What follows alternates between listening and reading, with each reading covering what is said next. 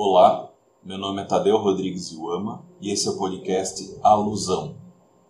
O segundo capítulo é chamado Tipos de Desvio, um modelo sequencial. O Becker abre o capítulo discutindo uma classificação onde ele cruza os tipos de comportamento com as reações a esse comportamento. E com isso ele chega em quatro categorias, né? Vamos começar das mais extremas. Quando o comportamento é apropriado e não é percebido como desviante, nós temos o tipo apropriado. O outro extremo é quando existe um comportamento infrator percebido como desviante. Então nós temos o tipo desviante puro. Esses dois são muito evidentes, né? O indivíduo está fazendo algo que é entendido como apropriado, todo mundo percebe isso, então tá tudo certo. O outro extremo, né? O indivíduo está fazendo algo entendido como inapropriado e as pessoas percebem isso. Agora, quando o indivíduo tem um comportamento apropriado, mas que é percebido como desviante, a gente está falando de um tipo falsamente acusado. O outro caso é quando o indivíduo comete um comportamento infrator, mas esse comportamento não é percebido como desviante. Aí a gente está falando do tipo que é o desviante secreto. E por que, que o Becker considera importante essa tipologia? É, ele dá o exemplo do indivíduo que está passando por um, um, território de uma gangue, tem uma batida policial, prendem os indivíduos da gangue, ele junto. Dependendo da corrente sociológica que for estudar esse caso, ele entrou na estatística ali de criminoso, desviante, enfim, pelos canais oficiais. Por exemplo, foram presas X pessoas numa batida policial, né? E o indivíduo está ali no meio desse X. E de repente a gente pode tentar estudar as causas do, dos desvios praticados por aquele grupo, sem levar em conta que aquele indivíduo está numa outra categoria, que tem outra discussão completamente diferente do restante do grupo. Feita essa tipologia, o Becker vai para a discussão de dois modelos distintos do desvio, o simultâneo e o sequencial. O simultâneo é o modelo que o Becker aponta como usual da sociologia. É o que presume que quando existe um, um, comportamento desviante, você vai investigar a causa desse desvio. E essa causa é um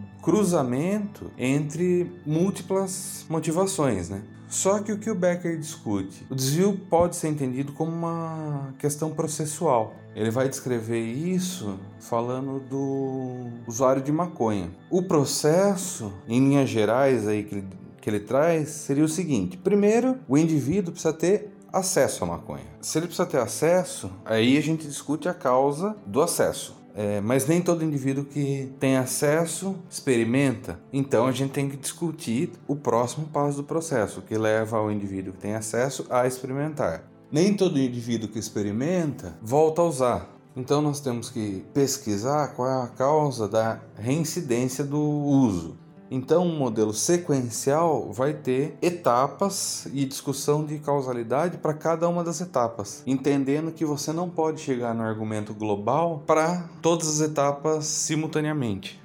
E essa noção de etapa vai construir uma noção de desvios cada vez maiores. E por que isso? Vou explicar aqui por meio de um exemplo. Se uma pessoa passa a usar uma determinada droga e o entorno dela rejeita esse comportamento como desviante, por exemplo, o chefe dessa pessoa demite ela do trabalho. Então ela tinha um único comportamento percebido como desviante, que é o consumo de de droga. É, e agora ela tem uma consequência em outras esferas da vida, que é o, o exemplo aqui, ela não tem mais um emprego. Como ela não tem mais um emprego, ela passa a ter o outro rótulo, que a partir de agora ela não é mais só drogada, né, para usar bem o, o, rótulo mesmo. Agora ela é drogada e desempregada. Se ela é desempregada, ela tá provavelmente com dificuldades financeiras. Então, em vez de ter um, um, o emprego que ela tinha antes, talvez ela aceite um subemprego agora. Esse subemprego vai fazer, sei lá, com que ela compre produto contrabandeado, por exemplo, que ela não tem mais um, um aporte de recurso que permite ela comprar um produto original. Então agora ela é drogada, tem subemprego, né? Não está desempregada, ela tá no subemprego, mas que também é um rótulo aí, e que consome contrabando sei lá, usa roupa falsa, não sei que tipo de contrabando, tô pensando aqui de uma maneira ampla. De repente, porque ela usa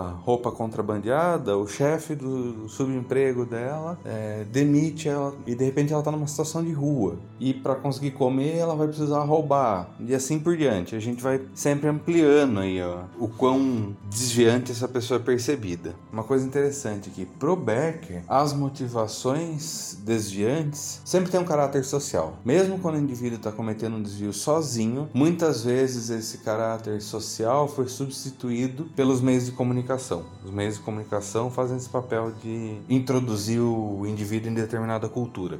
É, e nessa sequência do desvio, o Becker vai atentar para o fato de que o passo final é o ingresso num grupo organizado de desviantes. É, e por que, que é o passo final? Que é lógico que nós não estamos dando um exemplo que só se aplica em desvios de natureza criminosa, né? Pode falar, de repente, de uma sociedade homofóbica como a nossa, que daí, inclusive, é um exemplo que o Becker discute bastante no decorrer do capítulo. O indivíduo homossexual que passa a ter malefícios aí na vida dele por conta do preconceito, né? E da, da rotulação desse desvio, enfim, pode ter oportunidade de trabalho reduzida, etc. E de repente se vê cercado por pessoas que têm o mesmo rótulo que ele, né? Outros homossexuais, no caso.